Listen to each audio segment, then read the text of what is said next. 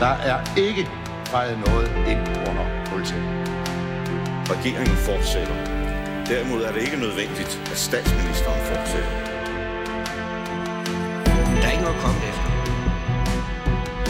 Per Helle, pas rigtig godt på dem. De er kun til lås. Fordi sådan er det jo. Jeg kan bare sige, at der kommer en god løsning i morgen. Velkommen til Ministertid Live. Mit navn er Simon Emil Amitsbøl Bille, og vi skal i gang med den ugenlige debat om aktuel politik med forhenværende ministre. I dag skal vi blandt andet se nærmere på, at der er kommet et finanslovsforslag fra regeringen, der styrker kulturen, sikkerheden og klimaet ifølge dem selv, men der er måske ikke så meget at forhandle om, når det kommer til stykket. Vi skal også se nærmere på, at Pusher Street nu skal ryddes, og hvad skal man så egentlig gøre? Vil hashallen bare sprede sig, eller kan man løse problemerne med nye metoder? Og så skal vi have endnu et kapitel om spørgsmålet om blasfemi, fordi nu begynder vi jo at have fået det konkrete forslag, og der er diskussion om, bliver det mund for bredt eller tilpas smalt i forhold til, hvor man sætter ind. Og så er der bal i den borgerlige. Venstre diskuterer lystigt både med Liberal Alliance, de konservative og Dansk Folkeparti. Og sidst nævnt, står måske endda selv for meget af underholdningen, for hvad er det, der sker i det gode, gamle borgerlige parti? Til sidst skal vi som sædvanligt i de her uger se nærmere på nogle af sommergruppemøderne, og som altid status på SVM. Hvor lang tid holder projektet endnu? Til at diskutere det og gøre os alle sammen klogere, har vi tidligere industri- og energiminister Anne Birgitte Lundholm, stadig medlem af det konservative Folkeparti. Velkommen til dig. Tak. Og, som jeg plejer at sige, ministrenes minister, Bertel Hårder, tidligere integrationsminister, europaminister, undervisningsminister, forskningsminister, udviklingsminister, kirkeminister, nordisk minister, og sikkert noget, jeg har glemt. Velkommen til dig også, Bertel. Tak. Folketingets formand. ah, dog øh, ikke, men minister for det hele. Velkommen til Ministertid Live.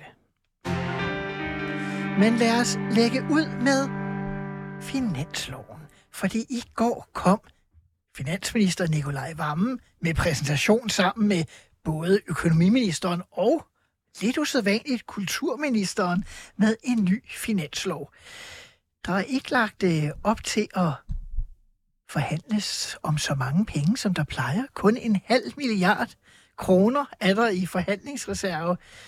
Anne Birgitte Lundholdt, er det i virkeligheden en regering, der lukker sig om sig selv? Det har det jo været lige fra starten. Det er jo helt klart. Øh, de lukker sig på den måde, at øh, selvfølgelig skal der være nogle lunser til de umage partnere, der er der, og det bliver offentliggjort. Og øh, så skal man jo lægge et eller andet ud, fordi man gerne vil vise, at man er bred, og man kan lave nogle forlig. Og det kan man jo også, det kunne man også uden at sidde i regeringen. Så øh, efter min mening, ja, øh, man er lidt selvfed øh, på mange områder. og Det kommer vi også tilbage til til nogle af de andre emner i dag.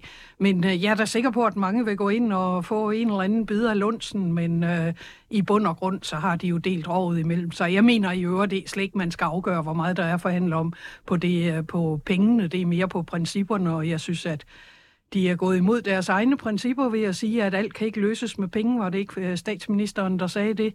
Og så alligevel så er finanslovsforslaget jo bare at hælde ud på øh, egne mærkesager fordelt på tre partier. Det vender vi lige tilbage til lige om lidt. Synes du, det er useriøst, at der er så lille en forhandlingsreserve? Nej, altså, øh, hvis man er en flertalsregering, så sig det dog ærligt i stedet for så sig, det her, det fører vi igennem, og hvis nogen vil ind og have en bid af kagen, så har vi lagt lidt til side til det. Men øh, i alle andre henseender siger regeringen jo, at, øh, at de har deres eget flertal, så de behøver ikke andre. Så sig det dog ærligt i stedet for. Da man i forsommeren lavede den endelige finanslov for sidst, var det jo også en meget lille forhandlingsreserve, der var. Og dengang, der øh, var der mange partier, der bed til bolle, men ikke øh, dit eget. Øh, Ja, ja, det var vel et spørgsmål om, hvad man kunne få og hvad man ikke kunne få, og øh, generelt, generelt set på en, på en finanslov, hvor, hvor den ligger, øh, hvor den ligger med, øh, med så lille et, øh, et forhandlingsmandat. Du stemmer jo ikke imod finansloven som borgerlig parti, altså det gjorde konservative jo heller ikke. Så øh, det, det ser jeg egentlig ikke noget mærkeligt i.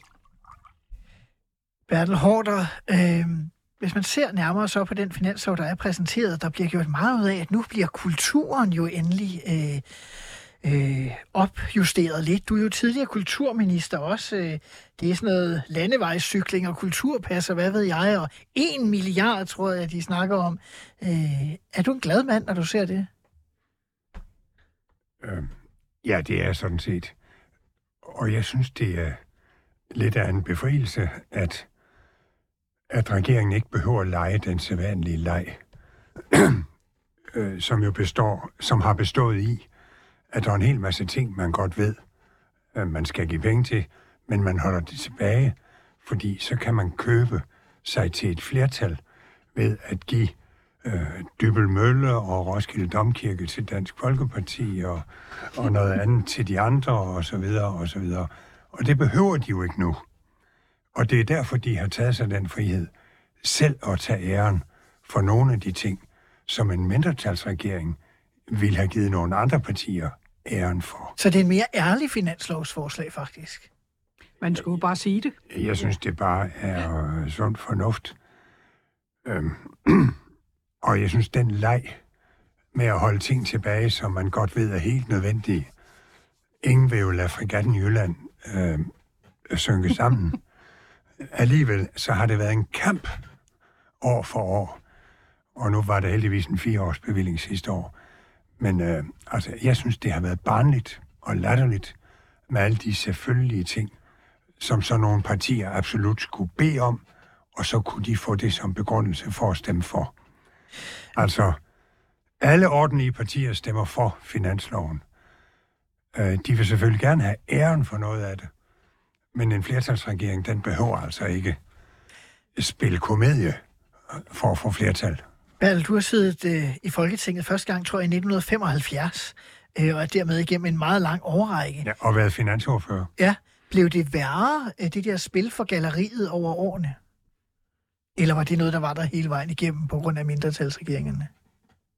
Jamen, jeg forstår da sådan set godt skiftende finansminister, som har tænkt, øh, de der godbidder, skal vi nu ikke lige holde dem tilbage, fordi så kan vi bruge dem til at købe en finanslov.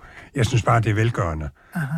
at nu kan regeringen være mere ærlig. Men der var og meget... sige, det og det og det, det skal vi have penge til, og så kan vi lige så godt skrive det med det samme. Grunden til at spørge, det er fordi, der var meget kritik for, da VK-regeringen kom i 2001, at man begyndte at tage flere og flere ting, der slet ikke handlede om finansloven, ind i finanslovsdiskussionerne. Ja, det var ulideligt, men det var jo for at købe Dansk Folkeparti. Jeg kan huske, at jeg engang øh, var på tjenesterejse i Italien og blev ringet op af finansministeren, at nu de havde sådan set et finanslovsforlig, men nu, men nu skulle Dansk Folkeparti lige have noget på udlændinge. Og så måtte man jo finde på et eller andet grimt at gøre ved udlændinge, for at få Dansk Folkeparti til at stemme for. Det er jo heldigvis også slut. Så jeg synes, øh, at Anne Birgitte Lundholm skulle glæde sig lidt over, at, jeg, jeg kan bevidne... at, at nu er der nogle selskabslejer og nogle narestreger, som vi slipper for. Jeg kan bevidne, at det har været vildt nogle gange. Jeg er selv engang blevet banket op i min lejlighed af en ministersekretær fra Finansministeriet, fordi man manglede øh, at blive enige med Dansk Folkeparti om nogle små ting, som de skulle have mit svar på midt om natten klokken 4. Nå, Anne Birgitte. Jamen, Bertel, vi er jo bare enige. Og, og det er derfor, for jeg siger, hvorfor går de ikke bare ærligt ud og siger det, du siger? Og det var jo det, de ikke gjorde på pressemødet, og det er egentlig det, jeg synes, der er upynteligt, fordi jeg er jo fuldstændig enig med dig, at det er en flertalsregering, og den har fordelt pengene selv, og så lægger den nogle lunser ud i, i, i sådan et, i stedet for at gå ud og sige, ja, vi er en flertalsregering, og sådan, sådan ser vi, at det skal se ud. Så vi er sådan set helt enige om, øh, om analysen af det, og jeg er da også enig i, at det har været upynteligt nogle gange. Altså, jeg har jo selv som minister i sin tid, øh, fire, jeg har tre år i træk holdt turismebevillingen tilbage, fordi jeg vidste, at det skulle Arne Melchior have under forhandlingerne. Og så håbede man, at han kom og hentede det. Det samme er sket i Landbrugsministeriet, hvor man holdt øh, konsulenttilskuden tilbage. og så skete der pludselig det et år, at, øh, at Venstre ikke bad om konsulenttilskuden, og så var Landbrug og Fødevare virkelig på spanden, fordi så fik de dem ikke. Og det er ikke pynteligt. Vi er helt enige i battle. Men derfor er vi sådan set også blevet mere ærlige nu end tidligere. Præcis, ja. Tidligere var det uærligt. Men en ting, der måske alligevel er lidt uærligt, det var noget, du, øh, Anne-Begitte Lundhold, lige var inde på i begyndelsen, det er, at øh, de tre ledere af regeringspartierne har været ude i et stort interview i Berlingske og sige, at i fremtiden, så er valutaen arbejdskraft, ikke længere penge. Det er måske ikke så nyt hverken for Venstre eller, eller Lars Lykke, hvis man nu skulle være fair, men nyt for Socialdemokraterne, i hvert fald i forhold til den linje, de har kørt under Mette Frederiksen. Måske tilbage til Torning. Nu er det arbejdskraft, der skal være det vigtigste. Så får man en ny finanslov, og hvad er der så? Ikke og en dyt. Der er ingenting, der er et løfte om, at man øh, Der er, vist, formentlig... der er vist tusind nye hænder. Ja, Jo, jo. sådan noget i den retning, ja. Men for Og og så- store og- klinge er og det jo ikke- ingenting. Og ikke en nedskæring af alle dem, der er ansat inden for de seneste tre år på, på alle mulige andre poster. Så jeg er jo, jeg er jo helt, øh, altså jeg savner det, og jeg savner mod til, at de er kommet frem med de ting inden. De har trods alt haft et år. Jeg ved godt, og al ære, at, at øh, Ellemann har været væk, men det har jo ikke forhindret, at man trods alt med partiet kunne få taget sig sammen til at få lagt de planer frem. Nu skal de så komme en gang her i løbet af efteråret, forstår jeg muligvis. Det bliver nok forsinket øh, til hen under vinter. Og øh, det betyder jo, at det regeringen virkelig er gået ind for, nemlig, og det er jeg jo helt enig i og glad for, at det, det drejer sig om, og det er at få hænder på arbejdsmarkedet, at det bliver noget, der ikke kommer til at træde i kraft før efter næste valg. Og så kan du ikke se effekterne af den regering overhovedet, og det synes jeg er, øh, det synes jeg er skammeligt. Kom nu frem med de forslag. Men er det ikke rigtigt, Bertel Hård, der er en risiko for, at de er ved at komme for sent til deres eget projekt nu i virkeligheden? Altså, hvad er der gået øh, ni måneder efterhånden, uden de store reformer rigtig er kommet i gang? Man skal vel gøre det i begyndelsen? Men noget af det er jo rigtig svært for Socialdemokraterne. Så det kan være, at det lige skal have lidt tid. Til gengæld er det jo mere holdbart, hvis man får en enighed med Socialdemokraterne. Så jeg ved ikke, hvad en borgerlig regering kunne have gjort bedre end den nuværende regering. Men jeg er enig i, at øh, det der med, at vi arbejder mindre og mindre, altså på 20 år øh, arbejder vi to timer mindre om ugen. Og så siger man, at de unge skal få hurtigt igennem uddannelsessystemet, det giver dem stress og så videre. Og så vil man holde fast i, at sunde og raske mennesker øh, skal have lov at gå på, at gå på pension. Det synes jeg er noget af det værste, der er sket, og det er svært at få lavet om på. Det er jo den såkaldte Arne-pension. Aha. Fra S. mindretalsregeringens tid. Det er simpelthen landets største problem, og det er den nye valuta, og det har statsministeren jo ret i. Men det kniver lidt for hende med at få gjort noget ved det. Med at levere i egen valuta. Ja. Lad det være konklusionen på Jeg er så enig.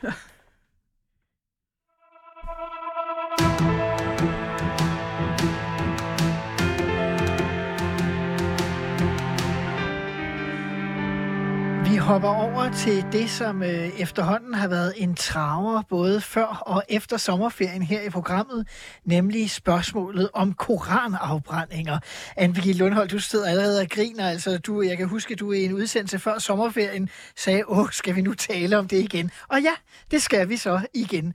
Fordi øh, regeringen kom jo øh, for nogle uger siden med deres øh, konkrete forslag, og nu har vi haft lejlighed til at, at tale om det i offentligheden noget tid.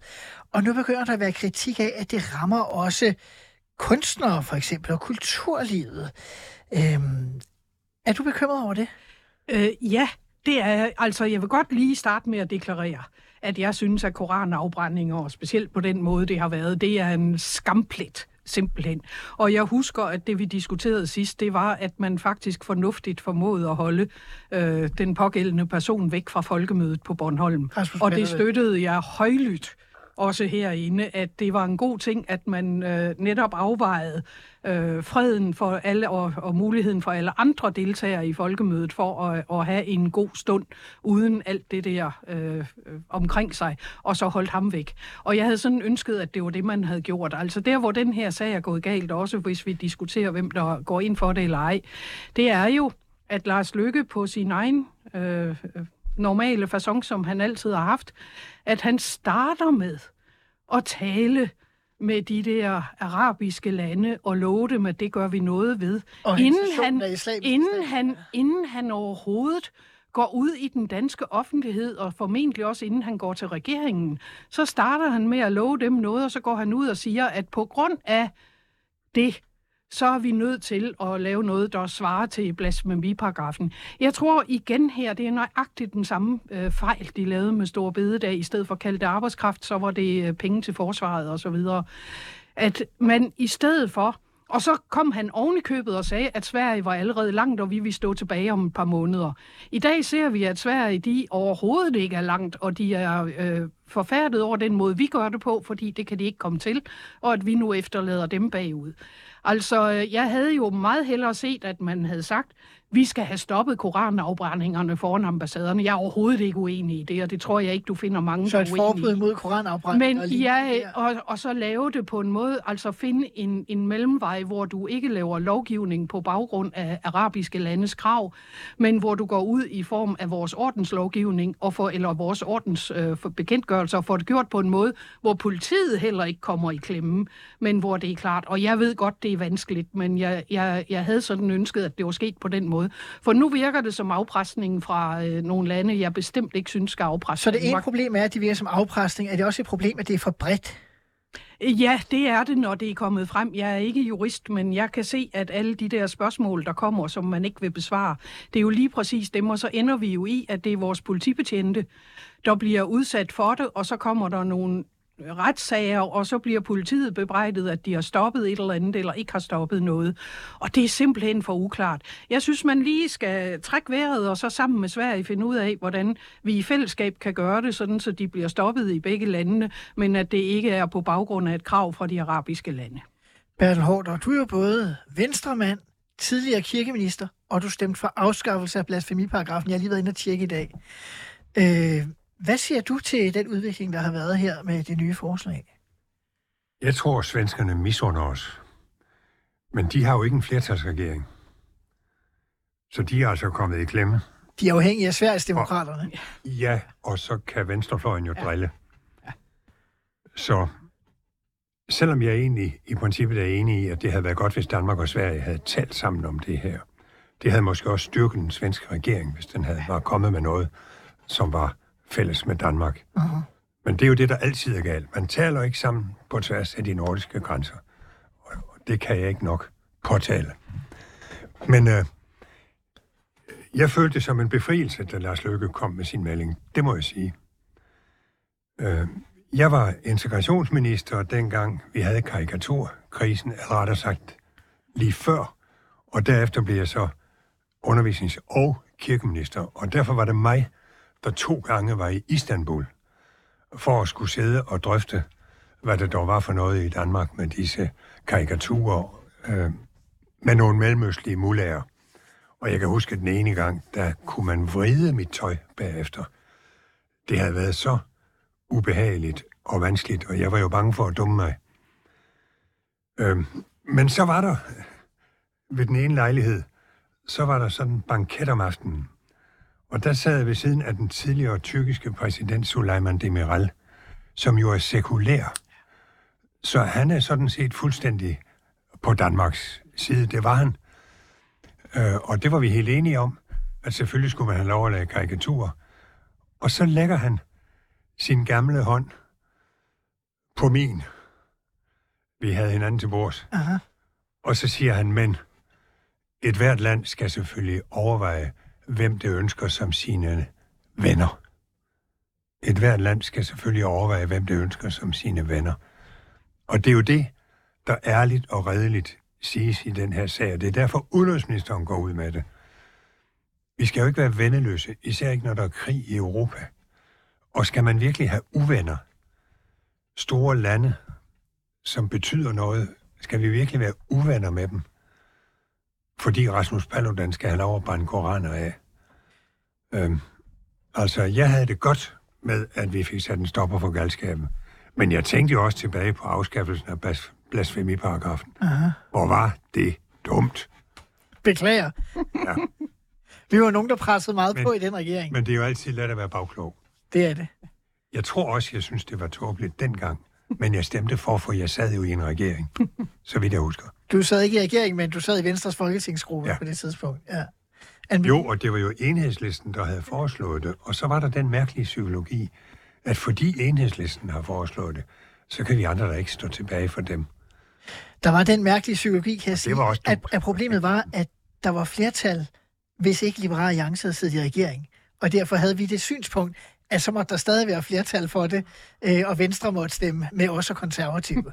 og det lå Lars Lykke. Jeg har, selv, øh, jeg har desværre selv siddet med Anders Samuel, ja, desværre det ved jeg ikke, men jeg har selv siddet med Anders Samuel og Lars Lykke og, og overtalt Lars Lykke til at gøre det. Jeg kan huske, at han sagde ja, og det sidste, han sagde, det var, det ender med, at der bliver brændt koraner af.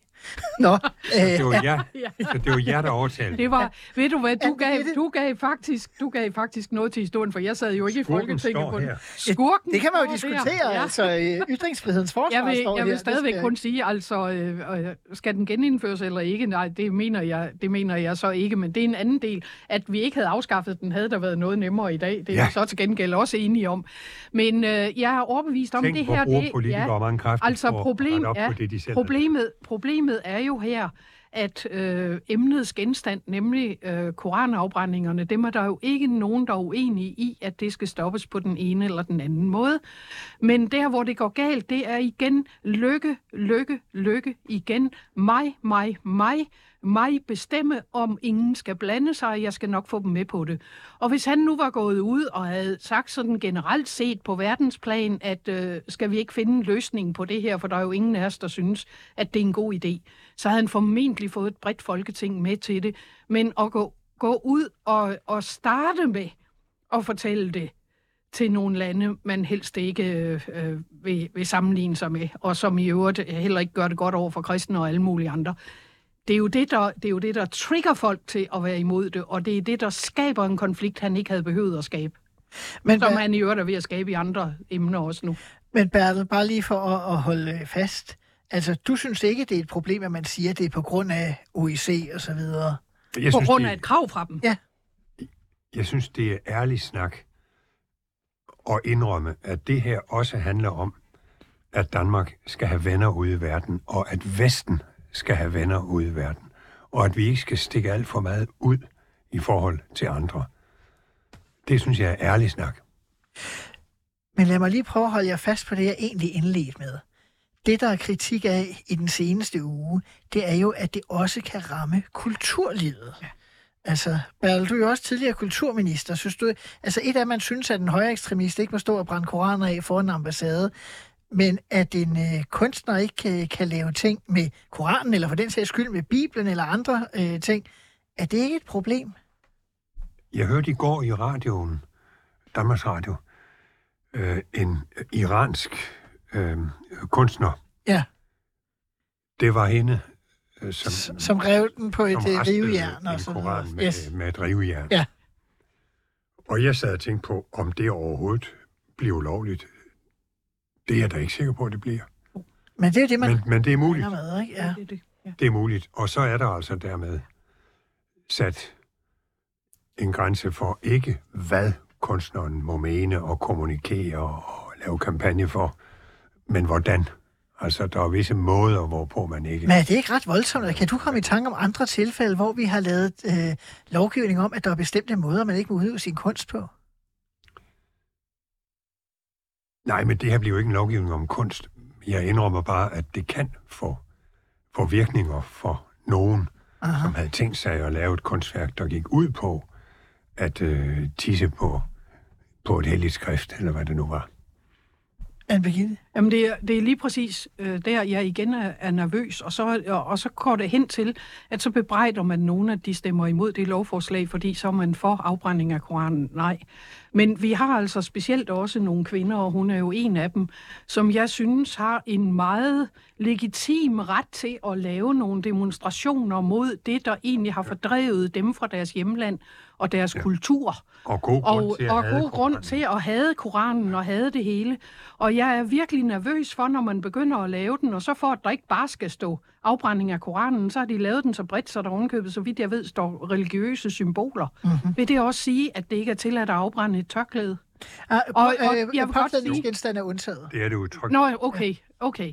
Men øh, jeg synes, at den havde været op også. Men jeg har set, at der er flere også inden for øh, både øh, øh, politi og retsvæsen, som har stillet nogle spørgsmål til blandt andet de kunstneriske ting, og om hvor grænsen skal trækkes, og siger, at de har ikke lyst til at stå og trække grænsen. Altså, justitsministeren har selv været ude at sige, at man kan male og uh, skulpturere, og hvad ved jeg i stedet. Og han, ikke? han, han kom lidt ud og træde Det vandet er det. der i Det kviksand, da han forsøgte at svare på, hvad man kunne og hvad man ikke kunne. Nå, jeg tror, selvom det sikkert vil være der meget imod, Anne Birgitte, at jeg i det her program kommer tilbage til den her diskussion igen for helt færdig. Må jeg godt lige for retfærdigheden sige, Ja. at jeg synes, det er relevant at diskutere, når der er fremlagt et lovforslag.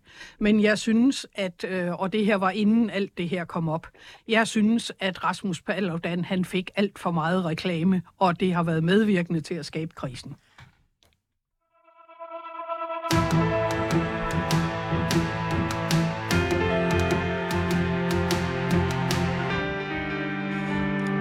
En anden gammel traver, faktisk en meget ældre traver, er spørgsmålet om Christiania og Pusher Street. Christiania blev skabt helt tilbage i begyndelsen af 70'erne. Pusher Street har jeg faktisk først fundet ud af, at i den her uge blev faktisk først skabt i slutningen af 1980'erne, nemlig i 1989, øh, hvor man ligesom samlede øh, hassalget der. Det har så udviklet sig til salg af langt flere hårdere stoffer, og den ene gang efter den anden har der været forskellige regeringer, der ville have gjort noget ved det. Jeg var sikkert siddet i nogle af dem. Nu siger man, at nu skal Pusher Street lukkes. Anne-Begitte Lundhold, du smiler over hele femøren. Jamen, efter min mening skulle det være sket i 89, da det blev lavet. Men øh, altså, mit problem er jo, at øh, ikke at det skal lukkes, det skal det. Og hvis det endelig, endelig, endelig viser sig, at de der, der er fastboende på Christiania, nu støtter op om det. For det har jo været deres skyld, at det ikke er blevet gennemført. Fordi i starten, så havde politiet jo ikke engang lovlig, altså øh, rigtig adgang til Christiania. De blev jo simpelthen tæsket ud af Christiania, også af Christianitter. Og sidenhen, så har Christianitterne jo ikke været imod Pusher Street, hvis det bare var dem selv, der kunne sælge has. Og, øh, og derfor har der aldrig rigtig været et ærligt ønske fra Christianias beboere om at få nedlagt Pusher Street. Men hvis det kan ske nu, så synes jeg, så gør jeg det hellere i går end i morgen. Og så vil jeg i øvrigt anbefale turistorganisationerne ikke at sende turister ud til Christiania. Men er du slet ikke bekymret for, at øh, den øh, handel, der er der nu, den øh, så spreder sig til andre steder, altså ud til skoler, boligkvarterer og så videre i København? Som beboer i København med børn, så kan jeg da godt være bekymret. Nu er jeg jo lidt kynisk at sige, at, øh, at øh, dem, der køber has, er jo hælere. Og øh, det gør, at det kunne godt være, at nogle af de der sådan i den pæne del af, af befolkningen skulle øh, tænke sig lidt om, inden de gør det. Men selvfølgelig bliver det spredt. Selvfølgelig bliver det spredt, men forhåbentlig så kan det jo være, at, at så bliver det lidt mindre vanskeligt at lave organiseret kriminalitet på det, øh, sådan i et samlet sted. Hvad siger du, Bertel Hårder? Er du bekymret for spredning? Jeg tror, at aktiviteten vil sprede sig fra Pusher Street til andre steder i København og måske i Malmø og andre dele af landet. Og, og så siger man, hvad gør vi ved det? Og så ender det nok i en eller anden lovstramning. Fordi vi har jo i Danmark haft succes med at bure folk inde. Det har vi faktisk. Det er jo det, svenskerne nu prøver at lære af os. Altså banderne, dem har vi lært at bure inde. Og jeg ved ikke, hvem det er, vi her skal have fat i. Jeg er ikke ekspert, men jeg tror, det ender i en eller anden lovgivning. En stramning. Du tænker, det er en stramning. Der er jo også meget Så snak flere kommer bag lås og slå. Der, og det kan man jo ikke afvise. Det plejer jo at ske hver eneste år i Folketinget, at man laver en stramning, der skal få flere blag lås og slå. Det også derfor i finanslovsudspillet, øh, der er penge til, at øh, domstolene kan komme bedre igennem alle sagerne. Øh, en af de ting, der jo også bliver talt om, det er jo øh, især fra københavnske politikere, men også nogle af dine egne partifælder, Bertel, at man skal se på det her med, om man kunne legalisere øh, cannabis øh, til eget forbrug, så at sige, eller afkriminalisere, sådan så at, øh, at man fjernede markedet for de kriminelle bander. Nej og nej og er der nej. Det tror jeg ikke et øjeblik på. Simpelthen. Og jeg kan supplere nej og nej og nej, og det tror jeg heller ikke et øjeblik på. Og de vil jo bare, fordi det er en kriminel aktivitet, øh, øh, sætte ekstra ind med det, der er langt mere alvorligt. Ja, så bliver det kokain. Ja, så- Ja, præcis. Men hvis man tror på markedsøkonomi, så er det jo ikke sådan, der bare opstår en efterspørgsel, fordi der er nogen, der så gerne vil meget tror jeg det. ikke på markedsøkonomi. Du tror ikke? Du tror, at folk lystigt vil begynde at tage andre stoffer, hvis øh, det offentlige øh, går ind i hashandlen? Ja, det tror jeg faktisk. Der må jeg sige, der er jeg uenig med mine gæster. Jeg er jo meget pro-legalisering. Øh, pro, øh, legalisering. og øh, som et øh, ordsprog for enhedslisten plejer man jo at sige, hvis det ikke skulle øh, virke, så kan man jo altid give det tilbage til banderne igen. Du mener, det er derfor, du mener, det er derfor den nye øh, enhedsliste formand, han har et ganske tæt forhold til en af dem, fra, der har dræbt en betjent på Købmagergade. Ja. Nej, fordi det, det synes jeg måske er lige at gå, gå langt, for det handler om Blekingegadebandesagen, ja. og, øh, og handler om noget helt andet end, øh, end legalisering af Ej, cannabis. det var også en ond det, det, bemærkning, det, det, men tror jeg, alligevel... det tror jeg, man skal passe på med at, at, at, at blande sammen. Jeg kunne ikke lade være. Nej, det kunne jeg høre. Altså, men, men, men hvad er jeres svar til, til de bekymrede københavnere, som er bange for, at nu smider I bare øh, kriminaliteten ud til dem?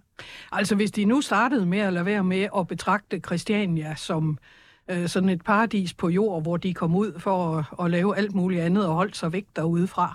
Det er, simpelthen øh, ikke, det er faktisk ikke dem, der kom på Christiania. Jeg vil sige jeg har været en gang i mit liv Nej. på Christiania, jeg har aldrig røget has. Bare lige for at øh, Jeg har, været, deklarere. jeg har været en gang i mit liv på Christiania, og det var mens jeg stadigvæk var et kendt menneske, og der blev jeg truet, og derfor har jeg aldrig været der. Men det er derfor, jeg spørger, Ja. ja. hvad med os andre, der bare får kriminaliteten ud i vores boligkvarterer? Det er sådan set en oprigtig... Øh, Jamen, du kan bekymring. jo ikke forsvare, at kriminaliteten ligger et sted for at forsikre dig for, at den ikke flytter ud til andre steder. Altså, man kan aldrig forsvare, at kriminaliteten bliver gennemført. Jeg er den overbevisning også, at hvis man virkelig, nu kan man sige seniorjob, samle nu nogle virkelig effektive bankfolk, nogle virkelig effektive skattefolk, nogle virkelig effektive dommere, som er gået på pension, og sætte dem på sådan en uh, Al Capone-opgave over for rockerne. Få nu fat i de forbandede penge, der ligger der, og så få det kylet ned også på den måde. Nogle officerer, der er blevet fyret som 62-årige, bare fordi Ja. de falder for en aldersgrænse. Præcis. Så er en kæmpe Præcis. reserve der. vi får at se, hvordan man løser øh, Christiania-problemet. Jeg bliver nok ikke enig med mine gæster i den omgang. Nå, nu skal vi til noget helt andet. Et øh, afsnit, jeg kalder Bal i den borgerlige.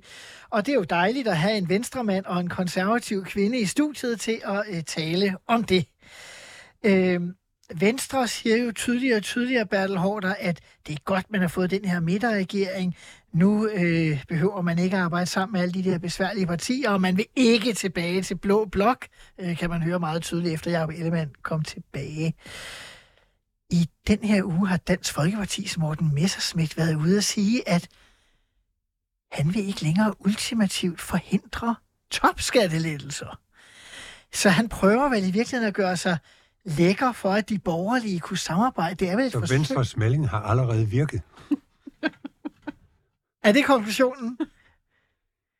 Nej, men det gælder jo også i politik, som i udenrigspolitik, at øh, man skal have venner.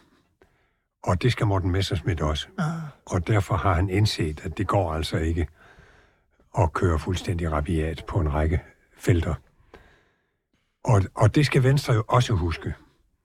Altså, Jacob Ellemann har selvfølgelig forsvaret SVM-regeringen, og det vil jeg også godt gøre.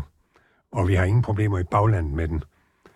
Men vi skulle da gerne bevare så mange venner som muligt i den blå lejr, fordi ved næste korsvej øh, kan det jo være, der er mulighed for at danne en anden regering. Synes du, man er lidt for hård ved de gamle venner i Blå Blok? Nej, men det Ellemann sagde, synes jeg blev tolket mere negativt, end han sagde det.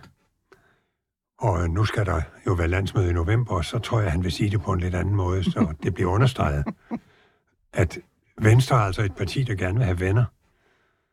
Også i den borgerlige lejr. Hvis vi så ser på et andet parti i det borgerlige, nemlig Liberal Alliance, så har deres øh, formand Alex Vanopslagh også været ude og sige, at de kommer under ingen omstændigheder til at være med i en skatteaftale, hvis den nye top-top-skat bliver indført. Altså den her skat, der gælder for folk, der tjener, tror over 2,5 øh, million kroner. Ja, det var dumt sagt. Hvorfor var det det? Lige så dumt som da Anders Samuelsen klatrer op i et træ og troede med at skyde sig selv, hvis ikke han fik topskattelettelse. Ja. Altså, det må man aldrig gøre, og jeg begriber ikke, at den kloge mand har gjort det. Han er Folketingets bedste taler, efter min mening. Han har skrevet en rigtig god bog, som jeg har rost. Og så går han ud og siger noget så dumt. Men er det ikke, fordi altså, så han meget ikke... skade gør den top-top-skat jo ikke.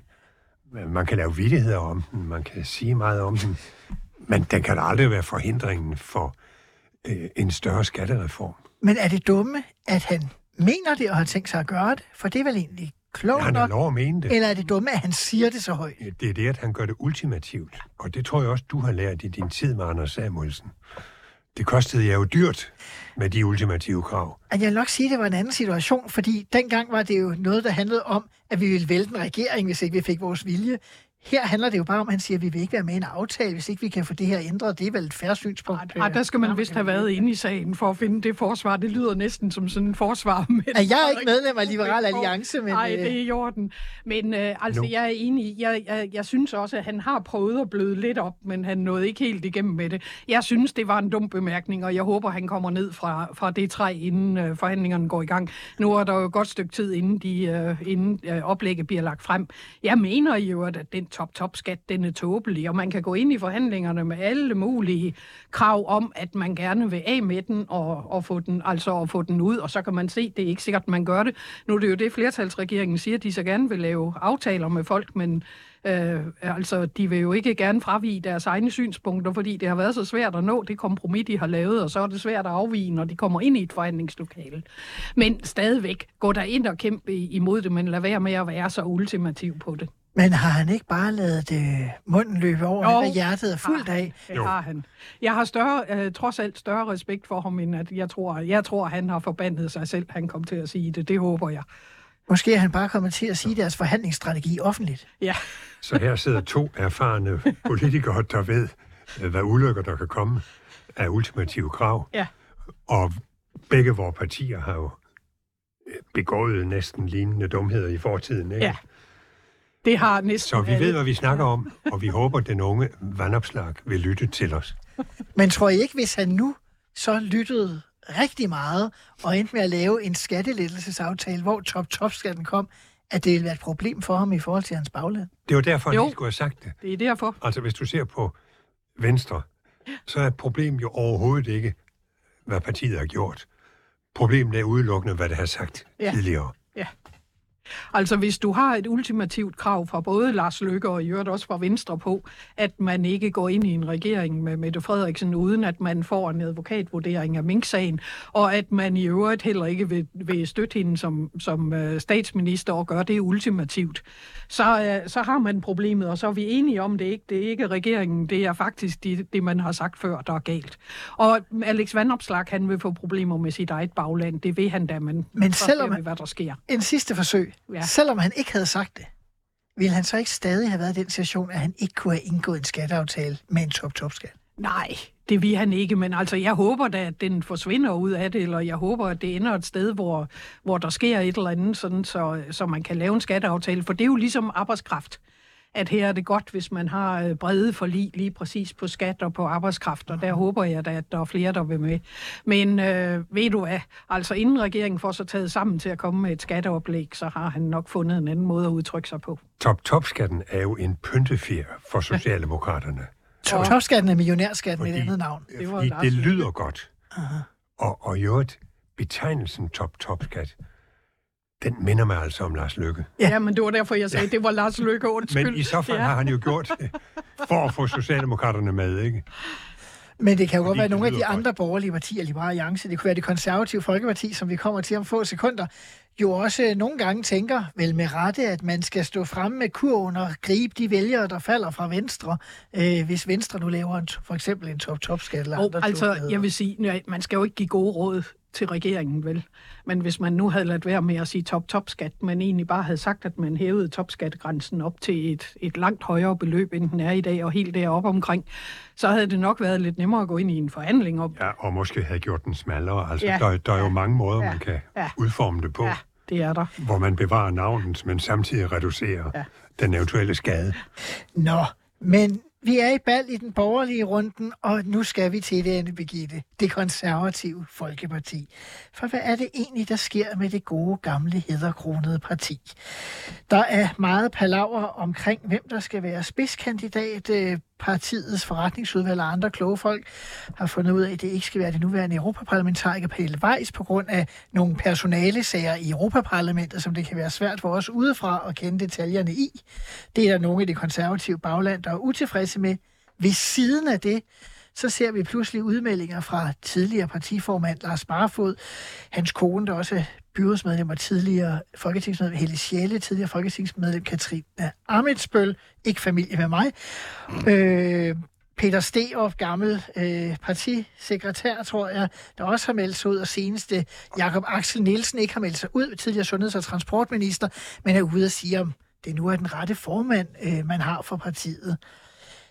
Det minder jo nægteligt om noget, vi har prøvet før. Jeg tror, at de fleste partier har prøvet det før, og konservative har prøvet det mere end én gang, så det må det jo siges. Jeg skal lige varedeklarere her, jeg har overhovedet ingen insight. Jeg er medlem af partiet, men jeg har ingen insight. Det er flere år siden, jeg overhovedet har været aktiv i partiet. Så øh, bare for den sags skyld. Så jeg ved ikke noget om det indre af det der. Men altså, jeg har det... Øh, skal vi ikke starte med, med... Altså, jeg har det lidt hårdt med, at, øh, at folk synes, at de skal bruge to sider i Berlingske i 8 på hinanden følgende dag på at, at skælde ud på folk, i stedet for egentlig at rejse det internt, øh, i det mindste først. Jeg følger, jeg, har, jeg ser de interne, de der medlemsdebatter, og jeg har ikke set det rejst internt. Så øh, altså på den måde. Men øh, jeg, har det, jeg har det lidt hårdt med, at, at øh, nogen absolut skal markedsføre sig. Jeg har det hårdt, og her tør jeg godt sige navn, jeg har det hårdt med, at en Lars Barfod Øh, han melder sig under Moderaternes øh, faner, og absolut skal bruge øh, to sider på at sige, at han da ikke vil afvise. Ja, han øh, gik jo ikke ind for at få en folketingsplads, men det kunne da godt være, han vil jo ikke udelukke det. Og så øh, går over til Moderaterne i øvrigt til den mand, der kaldte ham totalt politisk tonedøv, da han var vicestatsminister under øh, Lars Lykke, så øh, det er det jo et, forn... ja, det er, det er et fornemt partnerskab, man får der. Men øh, jeg synes Ja, altså, øh, man skal jo være en blind høne, hvis ikke man kan se, at partiet har et problem, og efter det øh, valgslag, der var sidste gang, så må der selvfølgelig komme nogle diskussioner, men jeg synes, man skal overlade det til, til landsrådet og lade være med at gå ud og lave de personlige markedsføringer på sekundære personer i partiet. Det kan jeg overhovedet ikke se nogen grund til. Men du synes, det er naturligt, at man har diskussion. Man kan jo sige, Søren Pape... Internt, ja. Ja, men altså Søren Pape har haft øh, tre af de fem dårligste valg i partiets historie. Ej, jeg vil sige, det dårligste, det var nu Lars Barfods, men... Øh, øh nej, øh, han... Ej, men det er øh, rigtigt, han, gik, han overtog fra Lars Barfod. Og gik, gik to mandater ned, tilbage. Han ja, ja, ja, ja. Det gjorde han. Men, øh, men stadigvæk, øh, ja, øh, det har han, men det må partiet jo afgøre. Det er jo dem, der skal afgøre, hvem der er formand og hvem der ikke er formand. Det er jo partiets landsråd, og øh, det er jo der, der sådan noget skal, skal ske.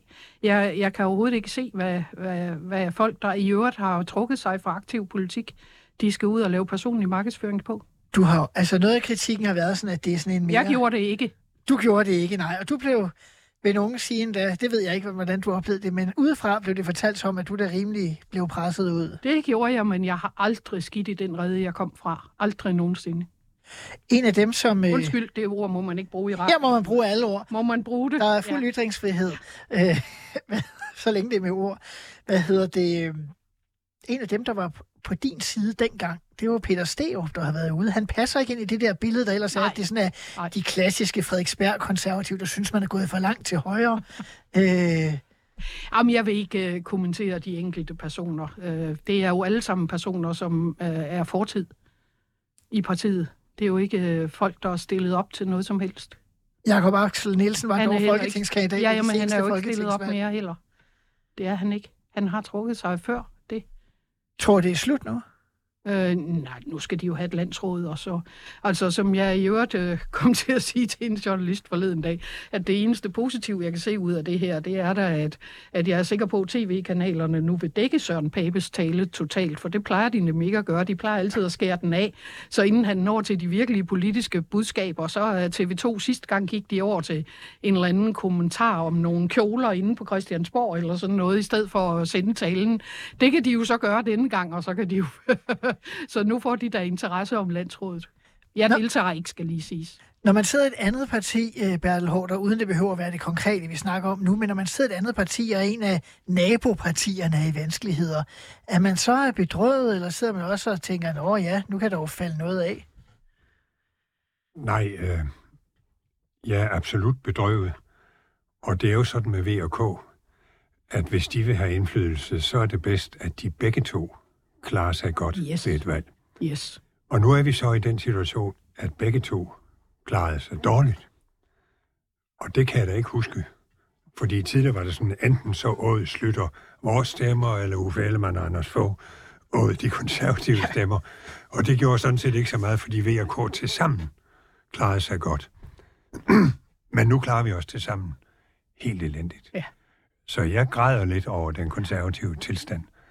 Og jeg må også konstatere, at det parti har altså mindre sammenhængskraft, end Venstre har.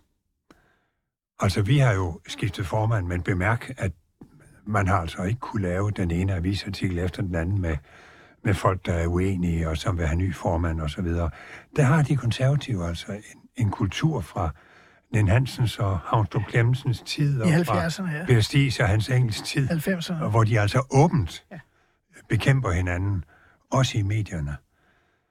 Og, og det giver jo ikke stemmer ved valgene, og det græder jeg faktisk lidt over, fordi jeg synes, det er lidt uværdigt, og, og for vælgerne kommer det til at se ud som om, det hele handler om poster og så videre, i stedet for om politik. Og jeg kan, jeg kan bekræfte, at det går jo kun godt, når begge partier har det godt. Det er den borgerlige akse, det er de to partier, og det, det bør det være. Og jeg er helt enig i, at, at øh, de der åbne slagsmål, dem har der været for mange af i partiet, Mon. Jeg håber da i hvert fald, man kommer igennem det her, og så kan man lære af det. Det troede vi også sidste gang. Men tror du ikke, de konservative skulle være gået med i regeringen? Øh, det tror jeg faktisk ikke. Men, øh, øh, men det er jo så en anden ting. Jeg tror heller ikke, at, at det havde gjort det bedre i det slagsmål her. For du vil jo hele tiden have diskuteret, hvad han måske havde kunne lave og ikke kunne lave under valget. Men øh, nej, det tror jeg ikke. Men det er jo også fordi, jeg ikke kigger på det med dagens øjne, men jeg kigger på det med øjnene i forbindelse med valget, på hvad man havde sagt inden og hvad man gør. Og, øh, og, og konservativ henholdt sig til, at man ville have den advokatvurdering, og at man ikke ville veje på Mette Frederiksen. Og, og det var jo igen det der med at stå ved det, man har sagt. Det mener jeg ikke, jeg kan bebrejde folk, at man gør. Der er vi jo enige om, at det er det ene eller det andet. Ikke? Enten, man skulle enten gå ind på det ene eller det andet. Jeg har lidt svært ved, at øh, man opgiver, at man sælger en juridisk øh, ting, altså at, øh, at øh, Mette Frederiksen hun slap for noget, som alle andre i Folketinget, også ministre og statsminister, var blevet udsat for, hvis ikke øh, de havde indgået den regering. Det var jo også noget, Lars Lykke havde lovet. Ja, jeg synes ikke, det var dumt, at de lod hende komme af krogen, for det havde jo juridiske professorer sagt på forhånd, at, Ah, ikke alle. at der ville ikke komme noget ud af det. Men de fleste havde Men igen var problemet det, de havde sagt før. Ja, det problemet var, hvad de havde sagt før. Problemet var måske også, at man havde kørt sig for højt op i forhold til, hvad sagen kunne holde, og det vidste Lykke. Og Jamen, øh, jeg vil jo sige, hvis jeg havde været Mette Frederiksen, og jeg så lyttede til dem, der sagde, at der ikke var noget at komme efter, så havde jeg sagt, det gør vi. Jeg bliver fri. Det gør vi. Altså, øh, lad det køre. Og, øh, og så bliver jeg frikendt. Altså, hvis man har så god samvittighed, og man mener, man har så mange bag sig, så kan jeg overhovedet ikke se nogen grund til at lade hende komme af krogen, fordi så vil hun jo komme af krogen på en måde, hvor mange vil stå tilbage og se mærkelige ud i hovedet. Men lad det øh, ja. være. Der er en ting, øh, du sagde, øh, eller I begge to i virkeligheden sagde, at V og K er ligesom aksen i det borgerlige Danmark og så videre. Den tidligere øh, generalsekretær i det konservative Folkeparti, John Wagner, er ude med en analyse i Altinget i dag. Og pointen er jo, at en af hans øh, små pointer måske det, øh, det er jo, at der er jo ikke nogen historisk betingelse, der gør, at et parti overlever, hvis man ikke behandler det pænt. Nej, det har vi jo set med andre partier. Sådan er det, og det er jo også derfor, at det er sørgeligt at se på, uanset hvilket parti det foregår i, at det, jeg kalder de regeringsbærende partier, det har jo også foregået i radikale, det har foregået alle vegne.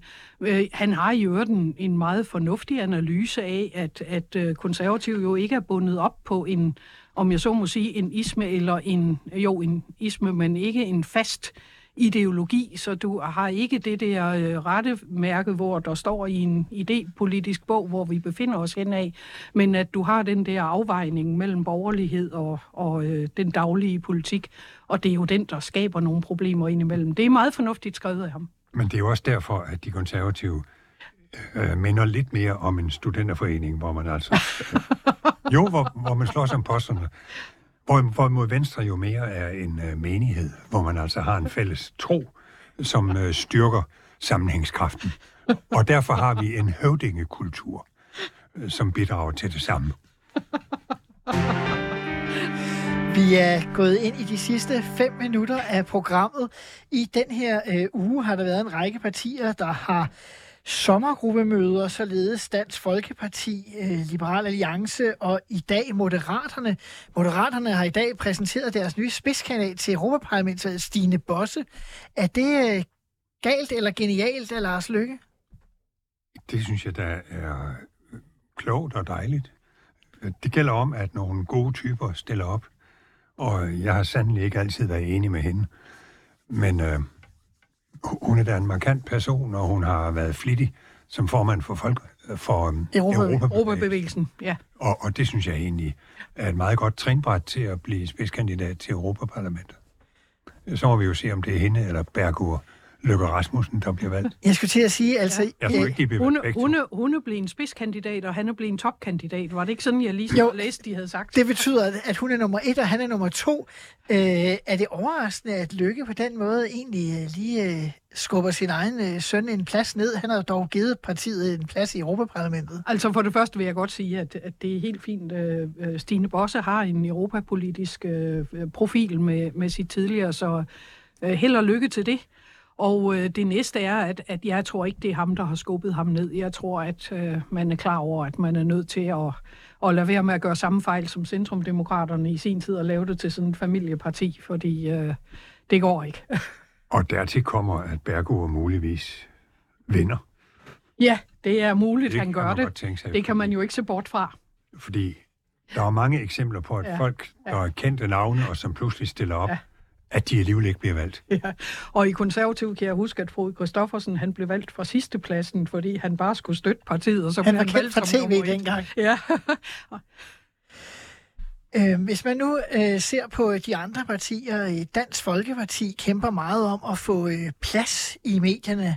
Øh, de har dog fået et par folketingsmedlemmer i løbet af perioden, men det er jo ikke sådan... Jeg synes meget, jeg hører fra Morten Messersmith sådan, som sådan en Twitter-general også. Han skriver ud og så videre, men det rykker ikke rigtigt for ham. Er der simpelthen for mange partier til, at han kan, kan få sit parti op igen? Han er jo på mange måder en gudbenået retoriker, og ser ud som en hver svigermors øh, drøm. Og er utroligt talentfuld, men han er sin egen værste fjende, fordi han virker som om, han kan argumentere for hvad som helst. Og det tror jeg ender med at undergrave hans troværdighed. Men han er stjernedygtig. Han har genrejst partiet. Jeg er bare ikke sikker på, at det går på lang sigt. En, det går bedre for, det er LA's øh, Alex Vanderslag. De har også haft øh, sommergruppemøde, de har i de her dage. Øh, det kommer måske lidt i skyggen af det der med de, med de ultimative krav. Men han sidder vel i virkeligheden bare og venter på, at Venstre og Moderaterne ikke leverer nok, og kan vel egentlig øh, se frem mod et godt valg, hvis ellers han ikke dummer sig. Oh, altså, han har, jo, han har jo gjort det godt, øh, som vi også taler om. Han er også en dygtig retoriker, og, øh, og øh, har jo også mange synspunkter, der går lige ind i en borgerlig sjæl. Hans problem er vel, at hans parti ikke rigtig er et parti endnu. Og det gør, at det er jo lidt, øh, det er lidt sværere at, øh, at få den bredde på andre punkter, end lige de der få øh, hovedpunkter, som LA er kendt for. Men øh, han gør det godt, og øh, han skal nok få et godt valg. Vi skal lige nå i de sidste minut. Altid, hvordan er status på SVM? Overlever de nytåret? Ja, nytåret, det gør de. Hvor lang tid overlever de? Jamen, de sidder tre år mere. Ja. Hele valgperioden. Ja, det tror Ja, jeg det også. tror jeg også, fordi Ja. ja. de er jo i et skæbnefællesskab. Altså, de taler om et arbejdsfællesskab, men sandheden er, at de er i et skæbnefællesskab.